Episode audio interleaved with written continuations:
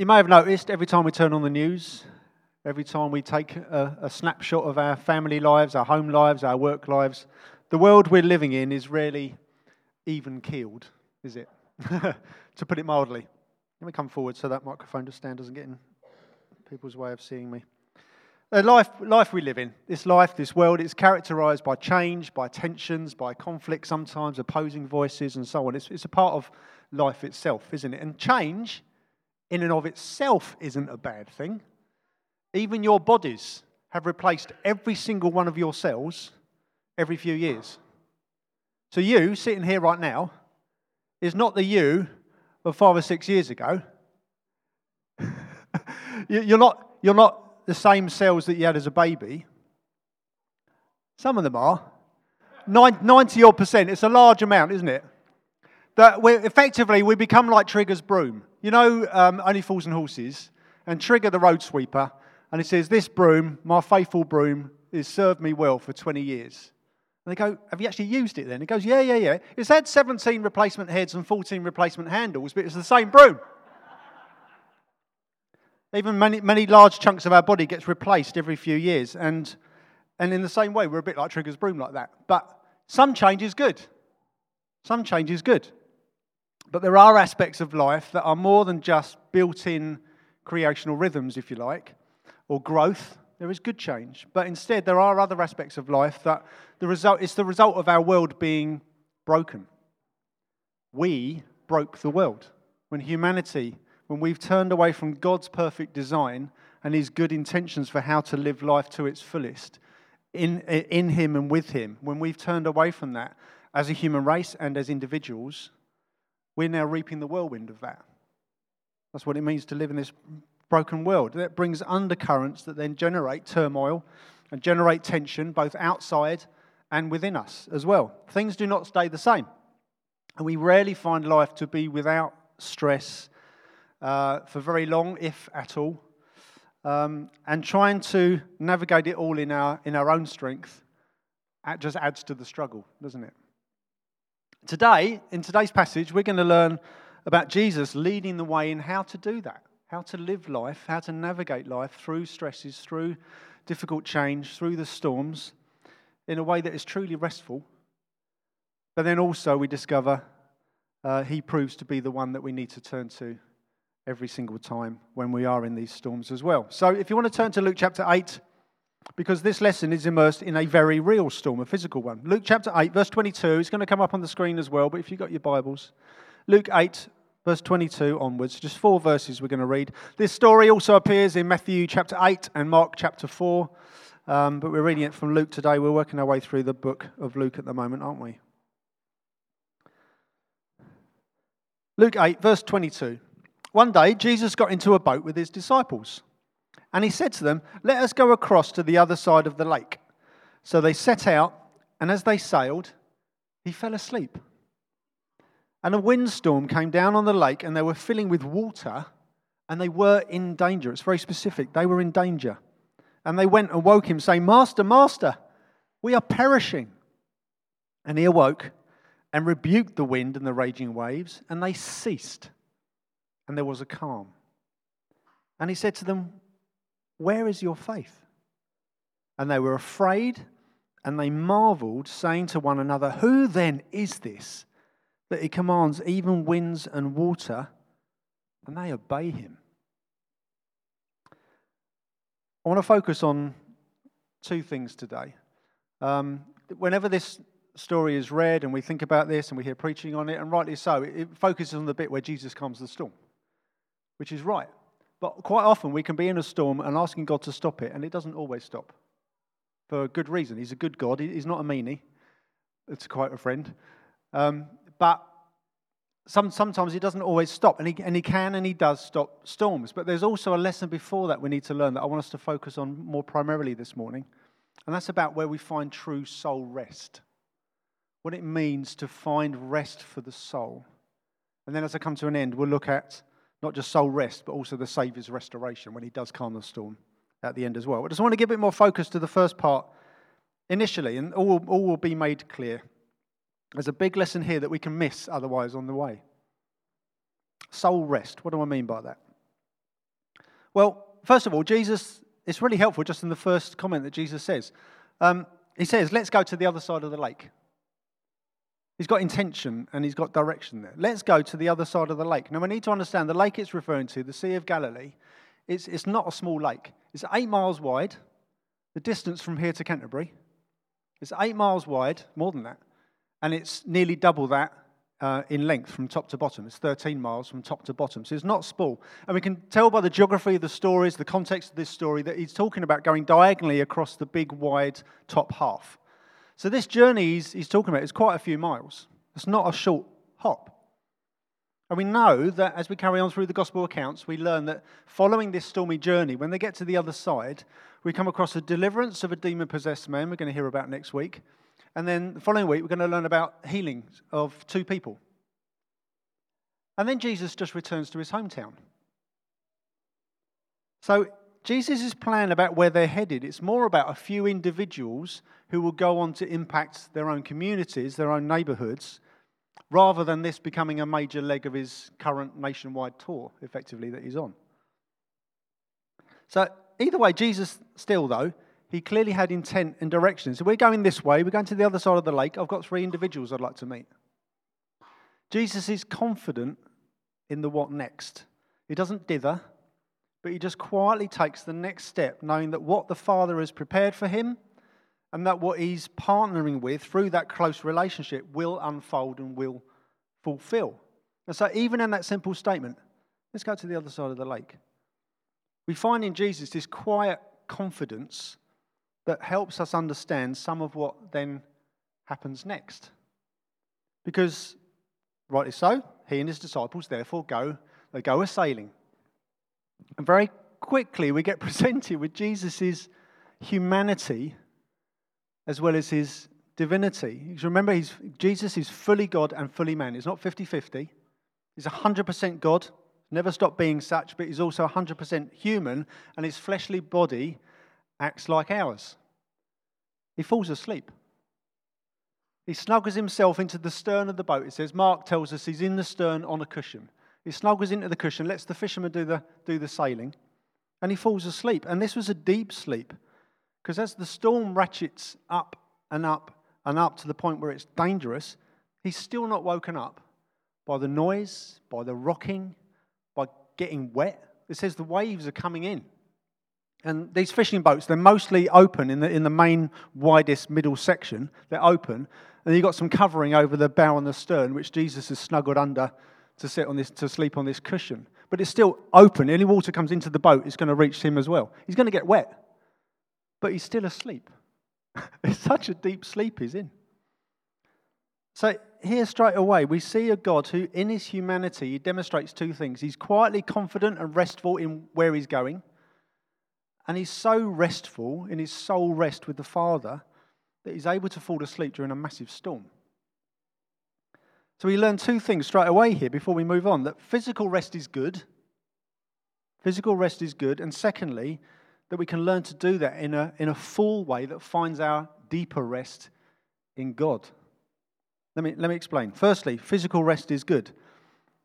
Just straight away here, we can be encouraged that even God Himself, when He's in the flesh, He needed to replenish.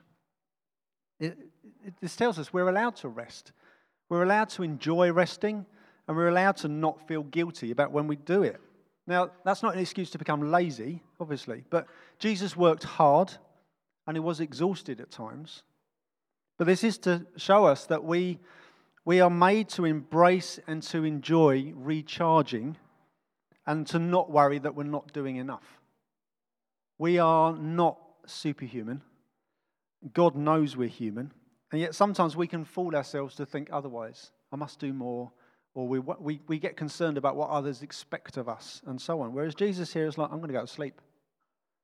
And he does. He's found a soul rest where he's quietly confident just to recharge when he needs it.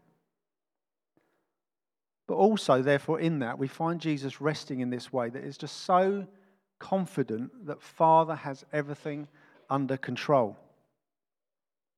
I don't know if any of you here do you struggle with sleep, sleep sometimes sleeplessness is, can be a problem for you sometimes. Now, that can be for a number of reasons. A number of legitimate reasons. It can be because of physical health issues, with a chronic illness, chronic pain, whatever it might be. Um, mental health issues can keep us awake at night. Uh, you could have noisy neighbour issues, noisy spouse issues. Any snorers in the house? Uh, young children waking you up and so on. There can be legitimate reasons why we struggle to sleep at, at times. So please don't think I'm trying to peddle some silver bullet for when you can't sleep. That's not what I'm saying here. But sometimes our sleeplessness is because we are lacking in rest for our souls. When our spirits aren't functioning um, in a place of rest, but instead where our spirits are in a place of unease and disquiet, then it's no wonder that we can't sleep or we can't sleep well. And where can we find this true rest for our souls? Have a guess. It's God Himself, Jesus Himself. We can have what Jesus has found in the Father, we can find through Him as well. In fact, Jesus explicitly says it in Matthew chapter 11, verse 28 to 29. He says, Come to me, all who labor and are heavy laden, and I will give you rest. It's not saying, Come to me, you won't have to work again. He's not talking about that. He's talking about a deep soul rest. Come to me, all who labor and are heavy laden, and I will give you rest. And he spells it out even more explicitly. Take my yoke upon you and learn from me, for I am gentle and lowly in heart, and you will find rest for your souls. Too often, when we're heavy laden, when we're feeling squeezed, we, we can try to find soul rest in some bubblegum pro- programming on Netflix or in a glass of wine, and those things are okay. They can be all right. But quite often, we can turn to that first and foremost before we turn to Him, can't we? And seriously, how long? I'm speaking to myself as much as to anyone. How long does it take us sometimes for that to click? I am worn out. I'm burdened. These things are bothering me. I'm going to watch a stupid bubblegum program. I'm going to have a glass of wine. I'm going to have a beer. Rather than, Father, I need to chat. How often do we get that topsy turvy? Yet what we see here is God the Son, physically and emotionally tired, resting so deeply under his Father's capable watch that he isn't even awakened by a ferocious storm. And here is just a place for us just to reflect for a moment upon these things, the things that keep us awake at night sometimes. And we can just ask, how much have I actually spoken to Father about this? And if I have, we can still, God help me, help me sleep, take these things away from me. Will you stop this? Will you stop that? Will you make that person shut up? Wherever it might be, we can ask those things, but we're still not actually allowing his Bible trumpeted comfort and peace and fatherly care to actually seep deep into our very bones. That's where the key is. And therefore, when we're in that place, no matter what storm we find ourselves in, we can then know immediate peace and rest at the same time. How often have we let his comfort and peace that he promises us? He's the God of all comfort. 2 Corinthians. How much have we let that get so deep? That's our natural default rather than we go hunting for it and not really finding it. We've got to let it get into our bones, haven't we? Jesus has got that. We can see that there in his relationship with the Father. Have we ever truly experienced that? Or do we experience that often enough? And so, Jesus is asleep. And the disciples wake him up. Master, we are perishing. It's like Private Frazer. We're doomed. We're doomed. We're going to die. Now, you've got to remember, these disciples who are manning this ship, they're, they're professional fishermen. They, they've done this all their lives. They've learned it from their dads and their uncles and their granddads, and they know how to navigate choppy waters. They know what their boats can and can't handle, and, and they're used to big storms. They're, they, they live and work on the Sea of Galilee, which is renowned for violent storms. Just because of its, its ecology, its, its geography, the Sea of Galilee, it's 700 feet below sea level, and it's surrounded by um, steep hills, and cold air pours in off these hills into that ravine, collides with the warm air over the water, and ask any weather expert, they'll tell you that is a recipe for very volatile weather conditions. The Sea of Galilee is known for these storms. It's renowned for it because of how it's shaped. And so these fishermen, they've worked all their lives in these Galilean conditions. They're used to storms. And yet this time, we're going to die. I've been out on this lake every day of my life fishing. I've dealt with storms before, but this time I'm terrified. Master, we're perishing. This is not an, any old storm. This is a particularly crazy one, even for Galilean standards. And unfortunately, some of our Bible translations don't help us. They just like, oh, there was a storm. It's like, oh dear, a bit wet. I mean, in, in Matthew chapter 8, it uses the word storm. The word underneath that is, is seismos, it's a shaking tempest. And even here in Luke chapter 8, it describes it there was a, a windstorm came down. Sounds very nice, doesn't it? There was a windstorm. Okay, a bit blowy. Actually, the word in the original text there is referring to a whirlwind. Puts it in a whole other perspective. This was a shaking tempest. This was a whirlwind. And these hardened, experienced fishermen, they know they're in danger. The waves are swamping the ship, and all along, Jesus is still asleep. And again, we just need to ask whenever we face a storm, how do we respond? Now, obviously, I'm not talking about physical storms now, when we get a bit wet and a bit blown about. That's not what I'm talking about. The principle, is, principle goes far deeper into something more than just wind and rain. There are other kinds of storms that we face in life on a regular basis that still can shake us in their ferocity and can swamp us in, the, in our, our sense of direction or safety. And even right now, we can be feeling the push and pull of different winds and waves, can't we? Winds of opinion, winds of different arguments and opposing, clamoring voices, waves of cultural and societal change. They come and go, don't they? And they can, they can, they can buffer us about sometimes, can't they? And sometimes we can feel at the end of our human capacity and within what's brewing around us and what's threatening our fragile existence. That, that's a part of life increasingly. It, it, I've just got three different types of what these storms can be uh, emotional, political, and spiritual, just for example. Emotional storms, even just post lockdown. While many of us have been eager, lockdown's, lockdown's finishing, I'm eager to get back out there. I want to go out and see people. I want to get my social life back. I want to get out there. Many of us have been feeling that. Other of us, others of us have been finding it very scary to navigate the outside world again. Uh, both understandably so. But then, on top of that, we've all had our uh, very different expectations of what the new normal would look like or should look like. What my home life should look like when everything eases again. What my, uh, what my social life should look like. What my marriage or my singlehood or my parenting should look like when everything finishes again. What church should look like. We've all had different expectations of this, and inevitably, the reality is never actually going to match up to all of those at the same time, is it?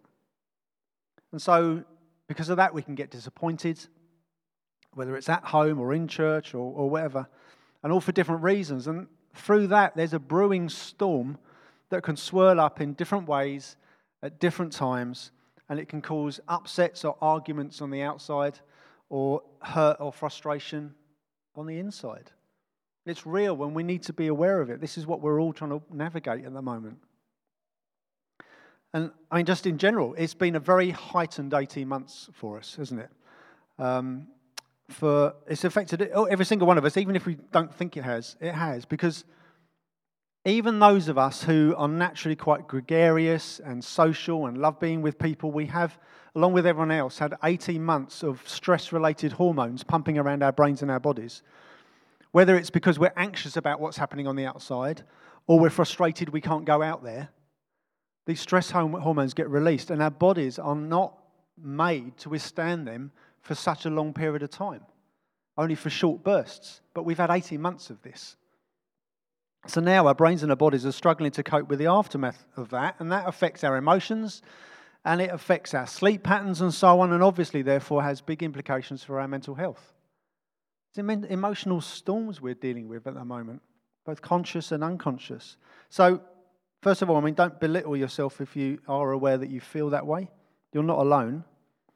And we mustn't assume it's forever either.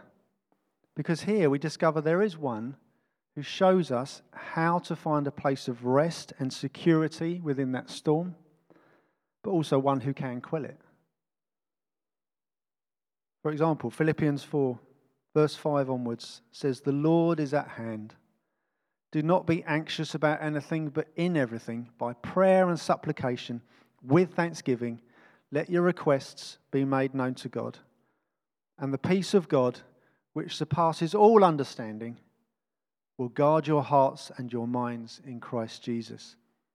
He does calm storms miraculously when we ask, but he we can find true rest in the meantime that is beyond our understanding in Him along the way as well. He will guard your hearts and your minds in Christ Jesus. But that's, that's emotional storms. There's other kinds, for example, political storms. They're always brewing, aren't they? COVID alone has been enough, it's been more than enough to demonstrate the political upheaval that we can all experience in any given moment. How governments did or didn't respond to the pandemic, and how each nation has been radically different in their approaches, and how each population's opinions and reactions have been different each time, for better or for worse. It's been very revealing, very surprising, and for the stuff that's closer to home, it's made for us very choppy waters, isn't it? It's not been an easy 18 months. But there's, there's also ongoing, even as you know, things are easing and things are changing, there's still other political storms always brewing. There's always the underlying tensions of race still going on. Unfortunately, that conversation is still having to be had. It's ridiculous. But it's the nature of humanity, isn't it? The awful treatment of various ethnic groups and so on. These political storms are, are coming up as people like, we, we, need to, we need to give a voice to the voiceless. And then there's reaction, antagonistic reaction to that sometimes, isn't there? Women's safety, rightly so, has come under scrutiny again. We should be having that conversation. Women shouldn't be having to kowtow to men's, some men's toxicity. We have to, why should women have to put all the safeguards in place when, why aren't we having these conversations with the men? Men stop it, not women work around it. We need to be having these conversations, but what that does is get very political and there's antagonistic reactions to it and so on, or either the stirred backlash brews bigger, or that subject goes quiet and there's another political storm and another conversation to have, and we're not talking about that anymore. And people, rightly so, get frustrated that it's, it's just been buried you know, further down in the smaller pages of the newspaper, for example. These storms are always brewing, for better or for worse. And then we've had recent troubles with the fuel shortages, um, and now there's rumours of other imminent shortages. I heard yesterday about aluminium, so we might not get our fizzy drinks. I don't know. But really important stuff. But it brews political storms, and people get very upset, and then we get caught up in the conversations, and there's another storm brewing, isn't there? The world is unavoidably political.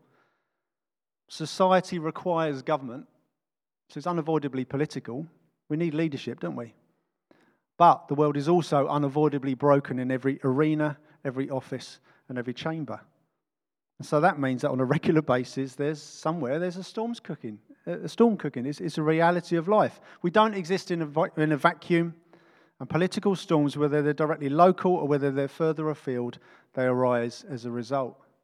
But there is one who can exemplify how to find a place of rest within a storm and one who can quell it.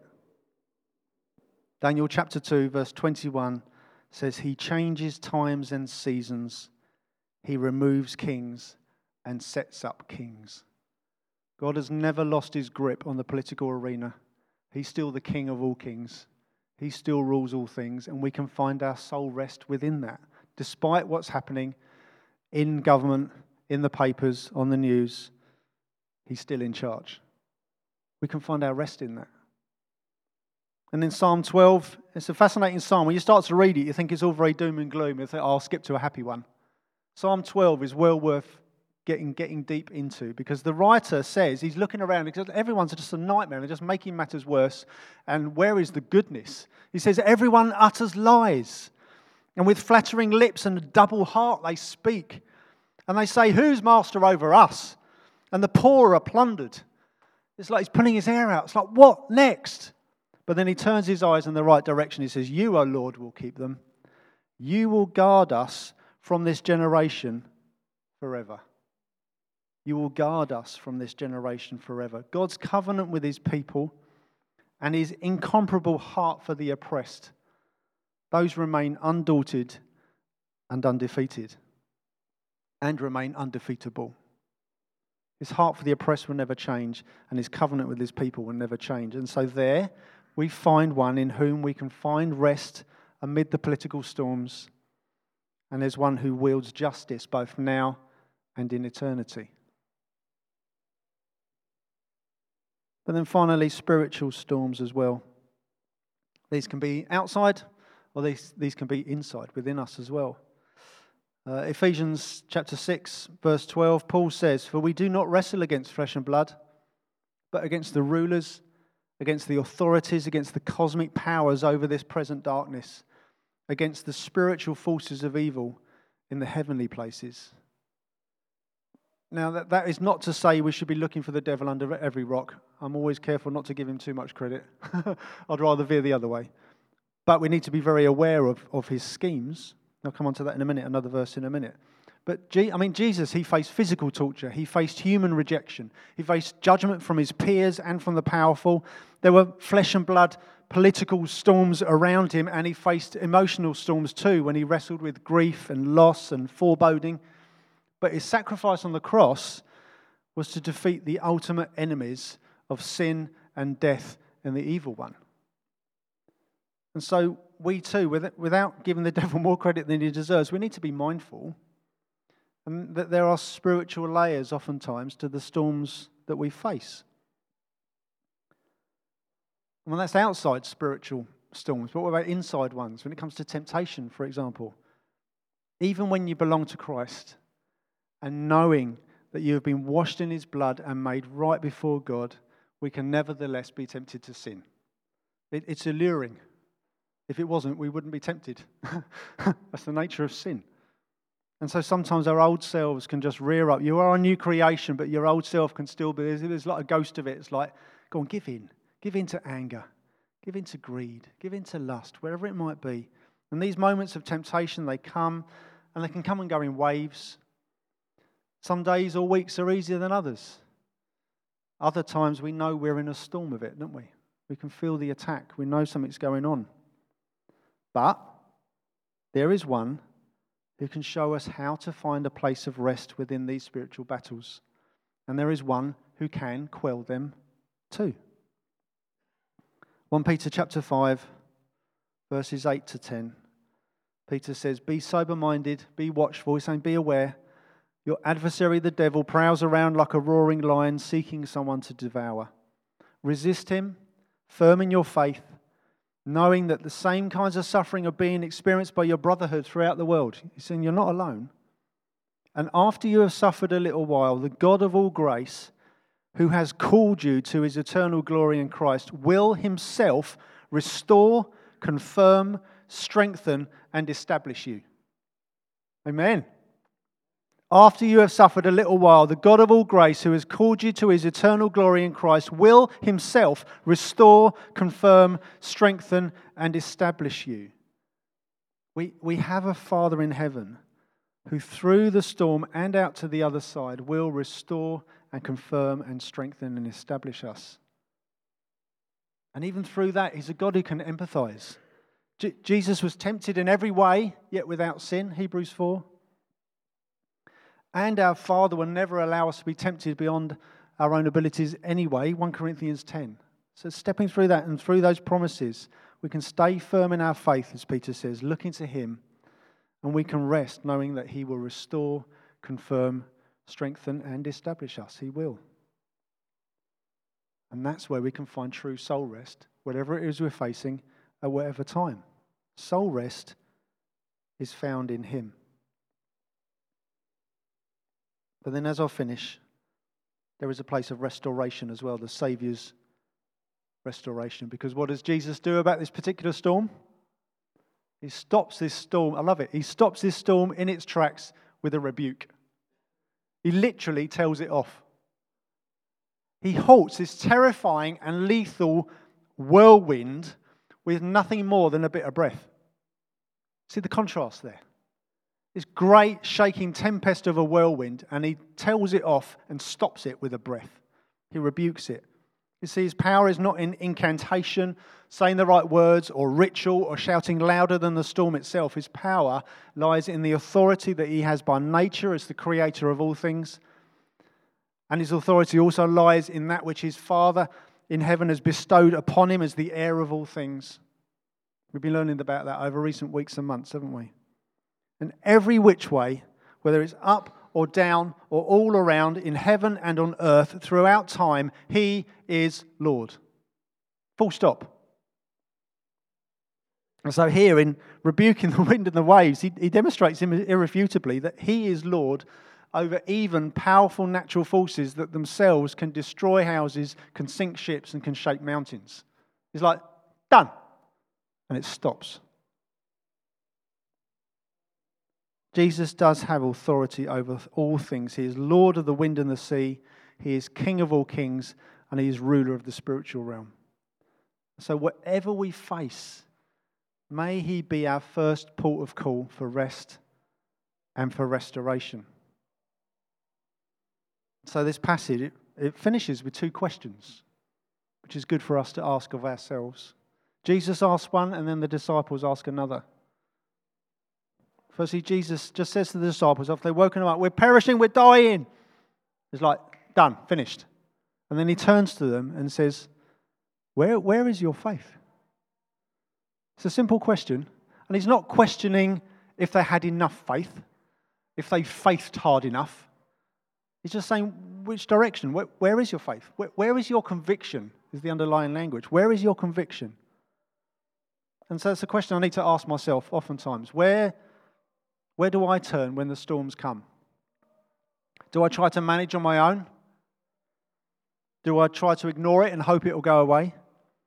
While the water's pouring in and my sails are threatening to rip, I'll stick my head in the sand. Maybe it'll, maybe it'll go away if I don't do anything. Or is my conviction such that I can't help turning to Him immediately, knowing He won't ignore me and knowing I can find my true rest no matter what I'm facing? Where is our conviction? Where is our faith?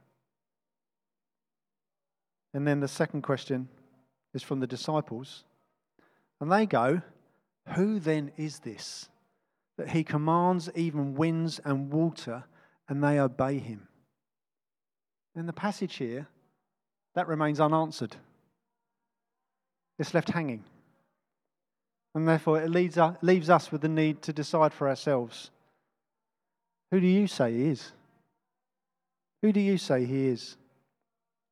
Is he someone to ignore? It's like, it's interesting. Yeah, maybe. Are you going to continue to face these storms alone under your own steam?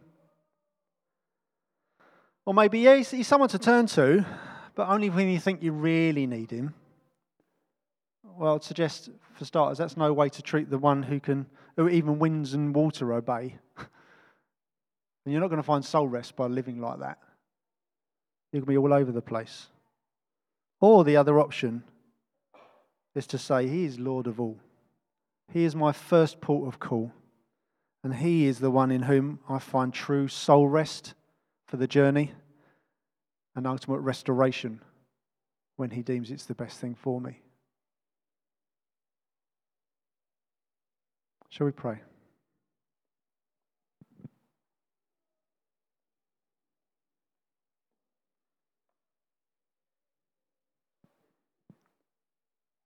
Lord, we recognize that life is unavoidably stormy.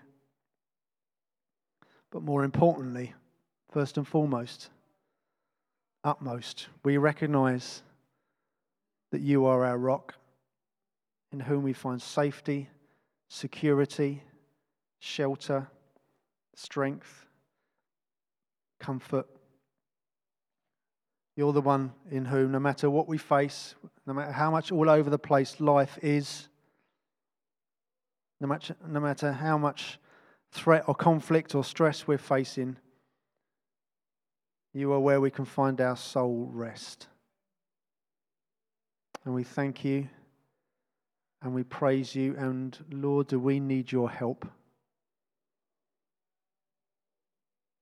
Not only do we need your help in, the- in the storms, we need your help to even look in the right direction in the first place sometimes. We can be so distracted by our own anxieties, our own fears, or our own solutions that we get lost along the way. May our compasses immediately be finding their true north. May that be you.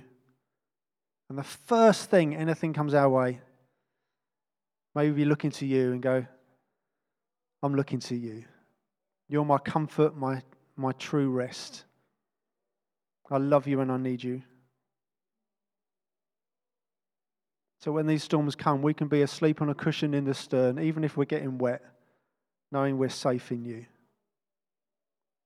Holy Spirit, help these truths to seep deep into our bones so they just become our natural default reaction. We need your help in this. We're human, we're fickle. But we just ask will these truths just seep deep. We love you and we need you. In Jesus' name. Amen. Amen. Bob.